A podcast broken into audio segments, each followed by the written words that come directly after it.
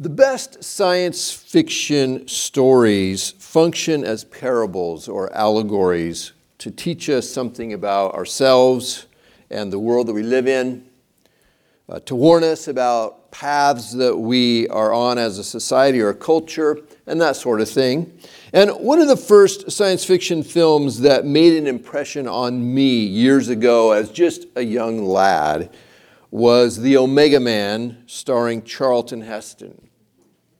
Now, the last time I saw that film was when I was back in high school, so I'm sure I don't have all of the details quite right, but the story goes something like this.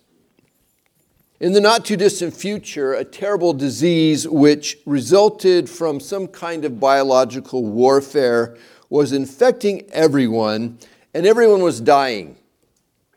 Scientists and doctors all over the world were working feverishly to find a cure before the whole human race was wiped out.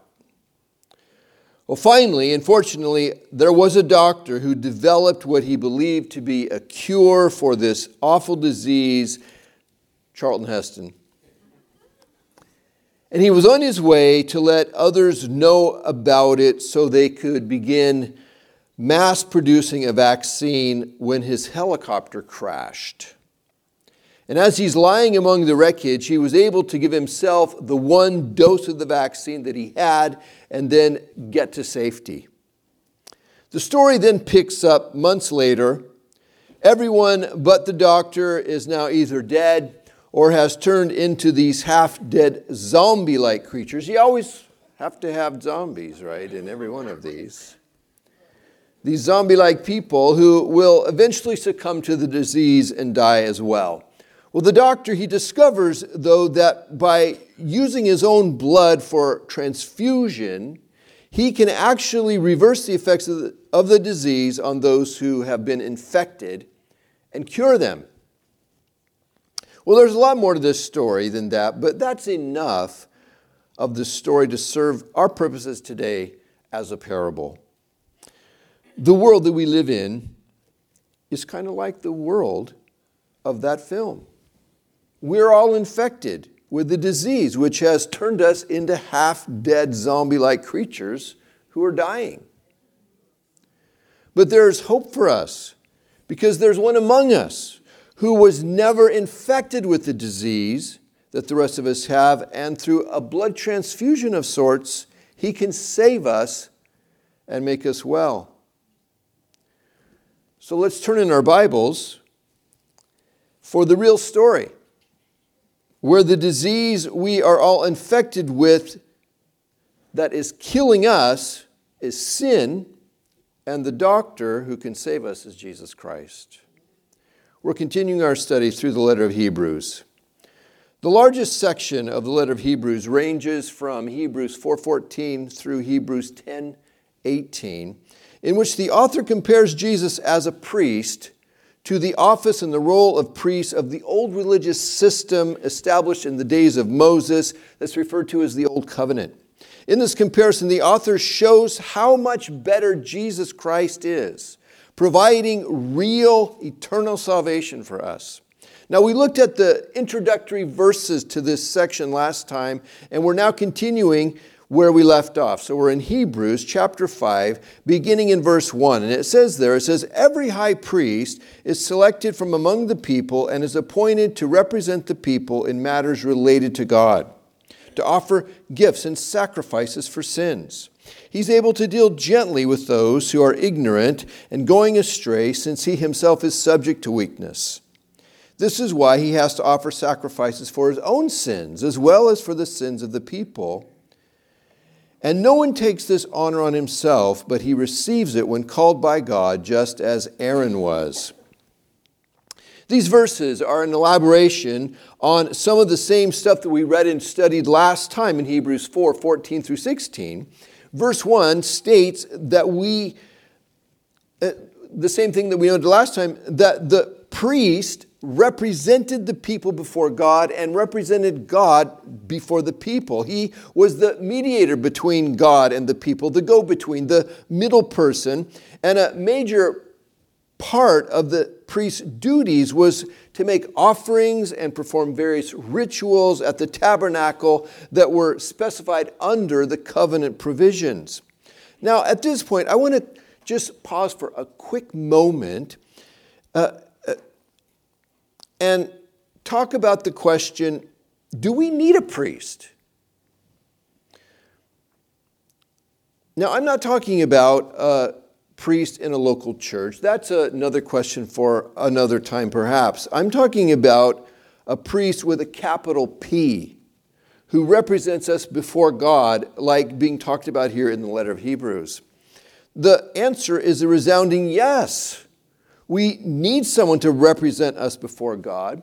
And this question, do we need a priest, was brought to mind for me while reading some news stories that were recently published. Um, the, the, the articles are about the secular church and the atheist churches that are being formed and being talked about and joined by people uh, in this article. These are gatherings of people that mimic many of the common elements found in a typical church service, but without any mention of or reference to God. One headline reads Testimonies, sing alongs, but nothing supernatural. They say people are gathering with the intent of, quote, leading better lives without God. A sociologist of religion who was interviewed calls these gatherings activities that enable non religious people to express their shared beliefs and cultivate a sense of belonging and purpose.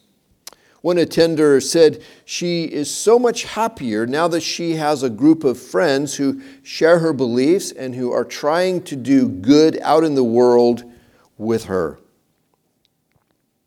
Now, obviously, there are some deep needs being expressed in these gatherings. But there's also a critical piece missing in all of this that's missing in virtually all of this kind of thing. Simply being better people is not good enough. If just trying harder to be better would cure what ills the human race, we would have fixed ourselves a long time ago. We've had centuries to work on that. But history has shown again and again that we are doomed to repeat the same destructive behaviors that have continued to plague us. Jesus, He didn't come to simply help us be better behaved people. He came to save us from our sin.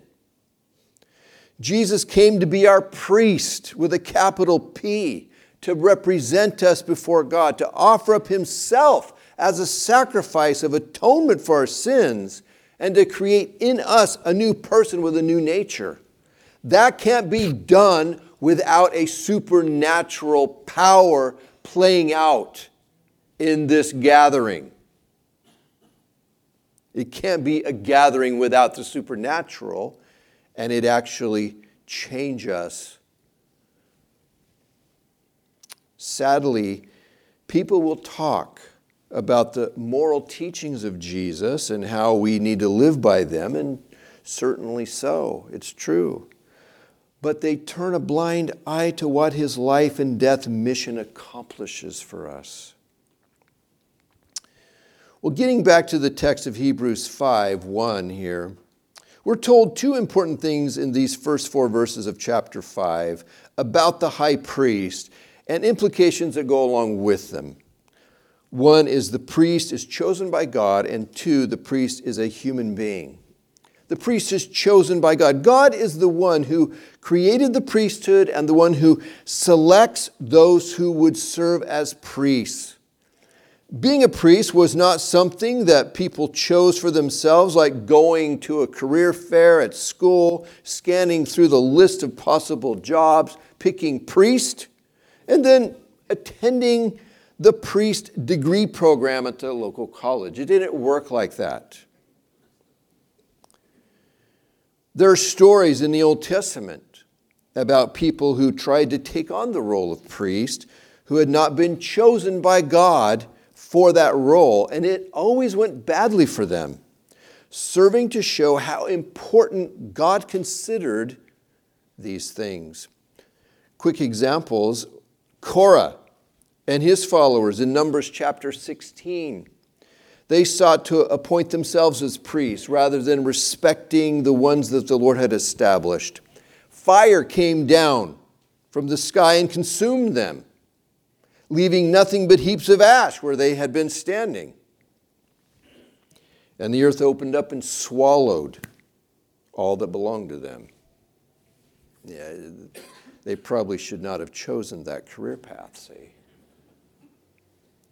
King Saul in 1 Samuel 13, you might remember, he took it upon himself to offer the sacrifices which the priest Samuel was to do. And because he presumed to do what only the priest was authorized to do, the Lord removed his blessing and anointing from Saul as king. God gave the kingship to another, Daniel, I mean, uh, David. King Uzziah in 2 Chronicles 26, in his arrogance, he went into the temple to burn incense, which was something only the priests were supposed to do. Leprosy suddenly broke out on his forehead, and he lived the rest of his life alone, separated, unable to join the rest of the society. Why did God create the priesthood and choose who the priests would be? Well, as we'll see as we get further into the letter of Hebrews, all of these various things that were part of the old covenant, like the priesthood, they were signposts pointing to Jesus Christ, our great mega high priest, who was coming to truly rescue humanity. The stuff in the Old Testament, in the Old Covenant, it was kind of like a movie trailer, giving us a preview of what was coming. The one true priest, Jesus Christ, was coming to represent humanity before holy God in heaven itself and provide real salvation for us. People, they needed to understand and still need to understand in our own day that we are in such dire need that only God is capable of saving us. We don't have the ability or the means to rescue ourselves. There are none among us that are qualified to be the priest that we really need to represent us before God and can offer a sacrifice for our sin that will cleanse us forever and achieve real and lasting salvation for us. All of these self appointed priests and people trying to do things their own way amounted to people trying to save themselves, trying to make their own way to God. None of those efforts were effective. None of them worked. None of them were adequate. They were all corrupt in some way. The same problem still exists in our day, with people still trying to come up with their own ways of reaching God and obtaining salvation. People will say things like, Well, I have my own kind of relationship with God. I have my own path of spirituality that I follow. We've all heard these kinds of things. We may have even said these kinds of things ourselves at one point in our life. All of these self made, roll your own attempts at spirituality and salvation and connecting with God are ultimately ineffective, they're inadequate, and they're corrupt. There's only one who can do what's needed to save us the God man, the incarnate God, God Himself in human flesh, Jesus Christ. And so the priest is chosen by God to help us see that the Lord is the one who saves us, not ourselves. If we had been choosing our own priests and coming up with our own system, we, we would be saying, and He would be allowing us to communicate to ourselves and to Him that we can work this out on our own and we can save ourselves. God says, No, you can't. I appreciate the effort, but the effort is not good enough. It never can be. Let me help you.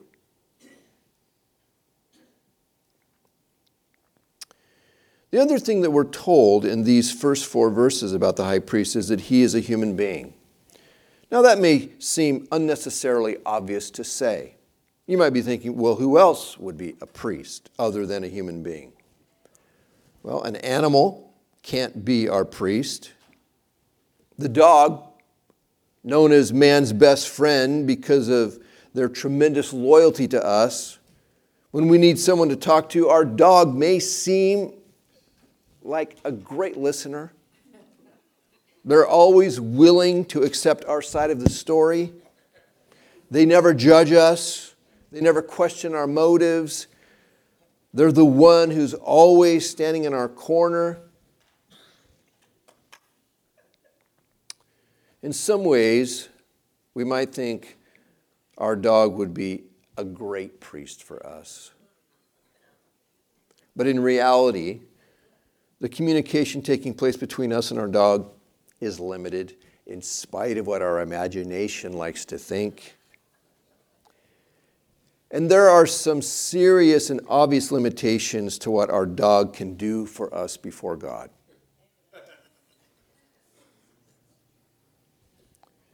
The author of Hebrews has already made the point that an angel can't be our priest in Hebrews 1.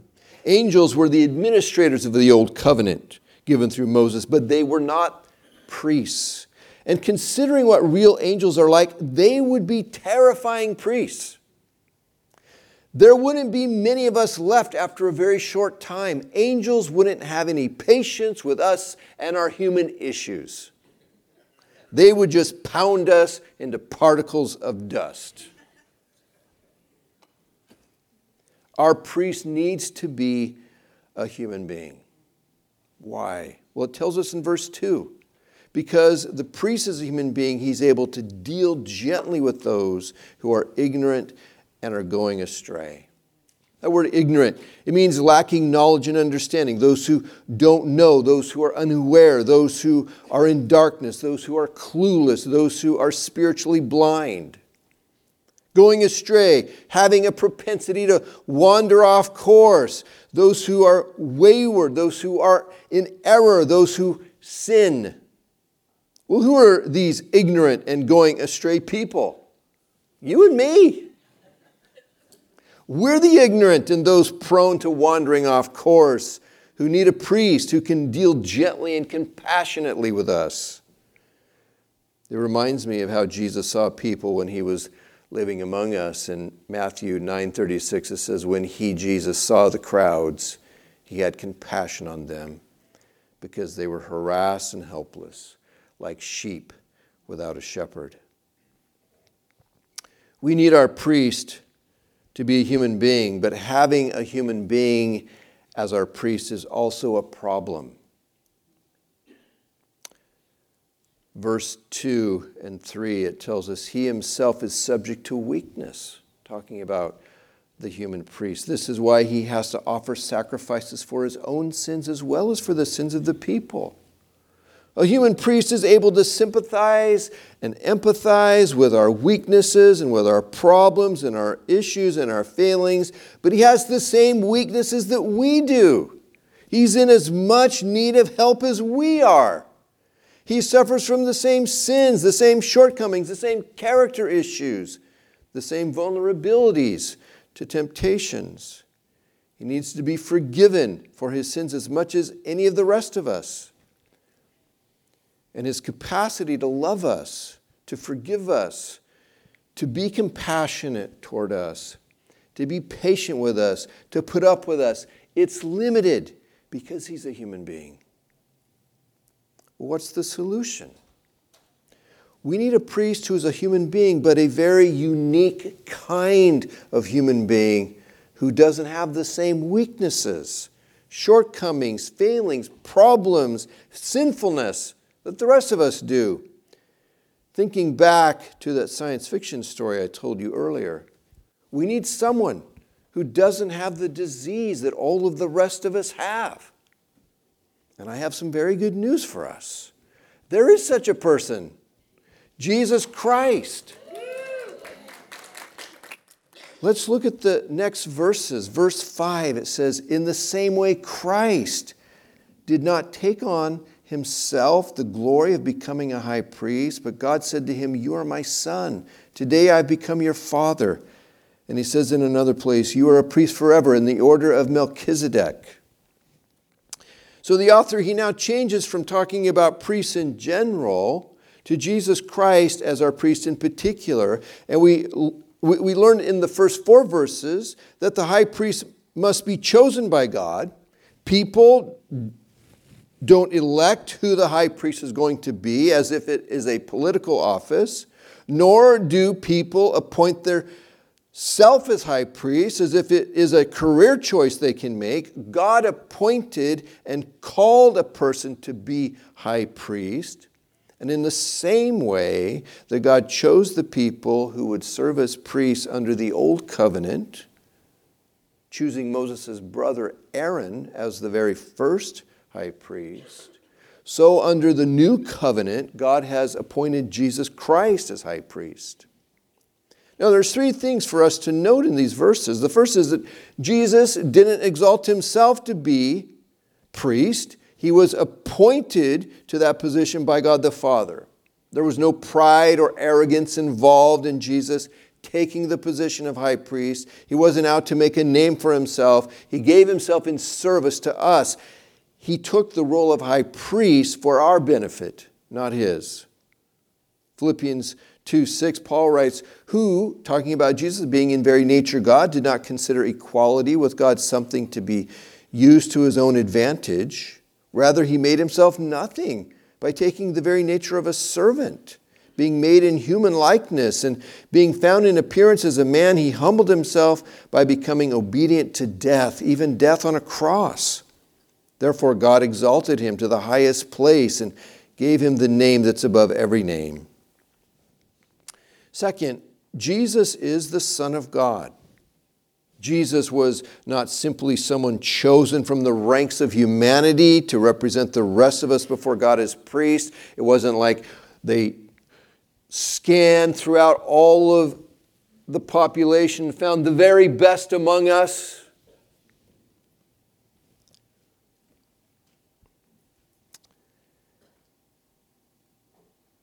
He's God's own son his most beloved and cherished in the universe. Now, as we noted last time, who do we think dad is going to be more inclined to listen to and respond to? A hired hand like Aaron of the Old Covenant or his own son, Jesus Christ? It means, too, that although Jesus was a human being, he's more than a human being. He's divine. He's the God man. He is that unique human being that we've talked about already that we need, who doesn't have the same weaknesses that the rest of us do. He doesn't have our disease, which makes him uniquely able to help us. And then, third, Jesus is priest of a higher order than the priests of Aaron of the Old Covenant. Jesus is a priest after the order of Melchizedek, it says here. Now, we're going to hold off on discussing in detail what that means until we get to Hebrews chapter 7, which is devoted to all of that in a lot more detail. But for now, know that it means that Jesus is in a whole other league from the priests of the Old Covenant. Jesus as a priest compared to Aaron as a priest is like comparing the San Francisco Giants to the Carmichael Little League team. They are at two radically different levels of ability. So much so that comparing them is kind of a joke.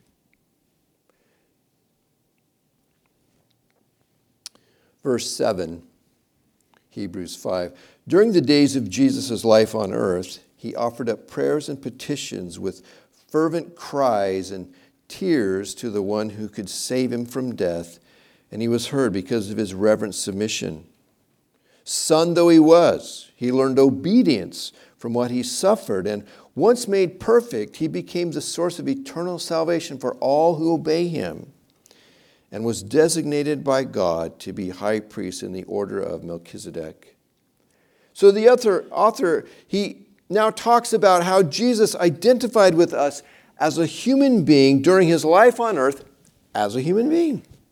Jesus didn't enter our world as someone with a position of fame or power or wealth. He didn't come as a world famous celebrity. He didn't come as the king of a powerful nation. He didn't come with a bank account full of billions of dollars. Instead, he came as a baby, born to a young peasant woman in an animal barn, in a small backwater town, in a defeated little country. He never owned anything but the clothes on his back. And he ended up being executed like a common low life criminal. Jesus didn't take any shortcuts in his life as a human being. He faced suffering and pain on a level that most of us can't even imagine being mocked and then severely beaten and finally tortured to death while hanging on a cross of crucifixion. When Jesus was in the Garden of Gethsemane, crying out to God the Father on the night he would be arrested and then crucified the next day, it says he was in such agony of soul, you'll remember, that his sweat was like drops of blood. And he prayed, Father, if you are willing, remove this cup from me, this cup of suffering. Nevertheless, not my will, but yours be done. His submission to the will of God the Father was deeply profound especially when we consider that he knew beforehand what was going to happen to him and that he had the means and the power to escape it if he chose to. He knew it was coming, he knew what was coming, and he had the power to stop it if he had wanted to. But instead, he chose to submit to all of it says he was, in verse 7, he was heard because of his reverent submission. His resurrection from the dead is the most powerful evidence of him being heard because of his reverent submission. And he now lives forever interceding for his people as their priest and their savior. Hebrews chapter 7, verse 23, it says, Now there has been many of those priests, talking about the priests of the Old Covenant like Aaron, since death prevented them from continuing in office, they needed to keep putting in a new one because they would continually die off. But because Jesus lives forever, he has a permanent priesthood. Therefore, he's able to save completely those who come to God through him because he always lives to intercede for them. Verse 8 here it says, He learned obedience from what he suffered, and once being made perfect, he became the source of eternal salvation. Now, the first part of that sentence can be confusing. The author is saying, though, that Jesus didn't live a life of obedience in some kind of bubble, exempt from the hardships and the difficulty and the suffering that can come along with obedience. Instead, Jesus obeyed the will of God the Father under the severest of circumstances as a human being. And that the incomprehensible level of obedience that he lived as a human showed that he is indeed the perfect and complete priest, lacking nothing, able to fulfill that role for his people like no one else ever can do. He became the source of eternal salvation for all who obey him. 1 Timothy 2 5 says, For there is one God and one mediator between God and mankind, the man Christ Jesus, who gave himself as a ransom for all people. Acts 4:12. Salvation is found in no one else, for there is no other name under heaven given to mankind by which we must be saved. And in John 14:6, Jesus said about himself, I'm the way and the truth and the life. No one comes to the Father except through me. The invitation is given to all people. And it says, Those who obey Jesus, they are the ones who embrace him as their high priest and Savior. Having left their own self made attempts at spirituality and salvation, and they're now following Jesus instead. It's important to remember that we don't trust in our own obedience for salvation. We trust in our great high priest Jesus. Trusting in our own obedience to get us into heaven is a self made, self reliant salvation that will not work because we will fail at that. I know every time we, we read words like these, where it says he's a source of eternal salvation for all who obey him, and our little human brains go, oh, that means if I don't obey him perfectly, I'm lost. Look, we're lost. Whether we obey or not. We are saved by trusting in Him.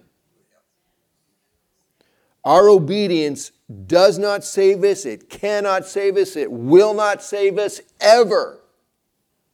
Because our obedience is lame, it's corrupt, it falls short. None of us obey long enough, well enough to ever pull it off. And if you're living with the delusion thinking that you can, you just haven't lived long enough. Our obedience to Jesus is evidence of our faith and trust in Him and the new life that He has put into, our, into us.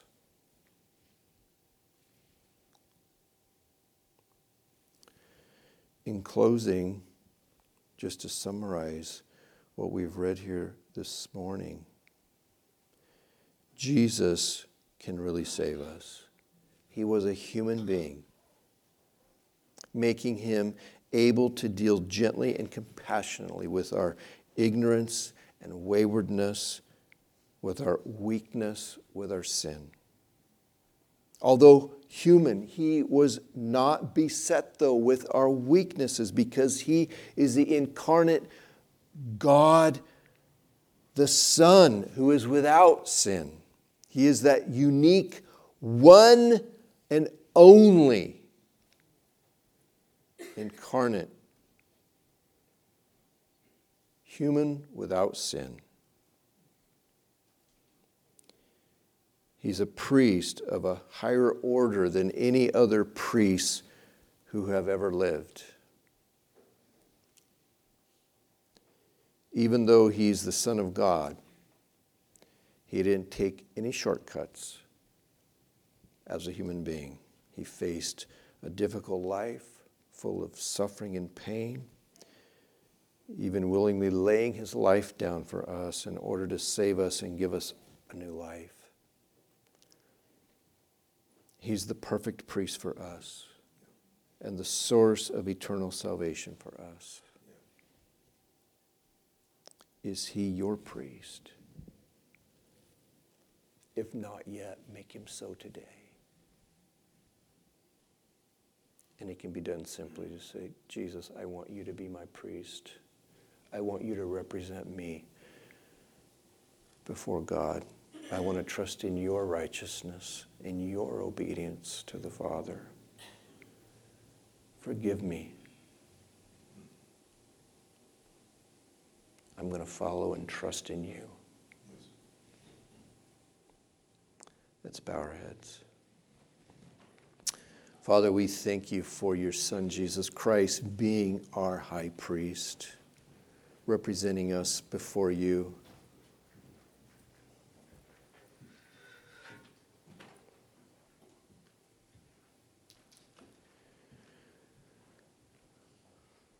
Lord, help us to trust in our high priest. Help us to rely on him. And Lord, may we walk in obedience to you as evidence of the good work you're doing in us and of the new life that's growing in us, Lord. Make that so. May Jesus Christ be glorified in our lives. In his name we pray these things. Amen.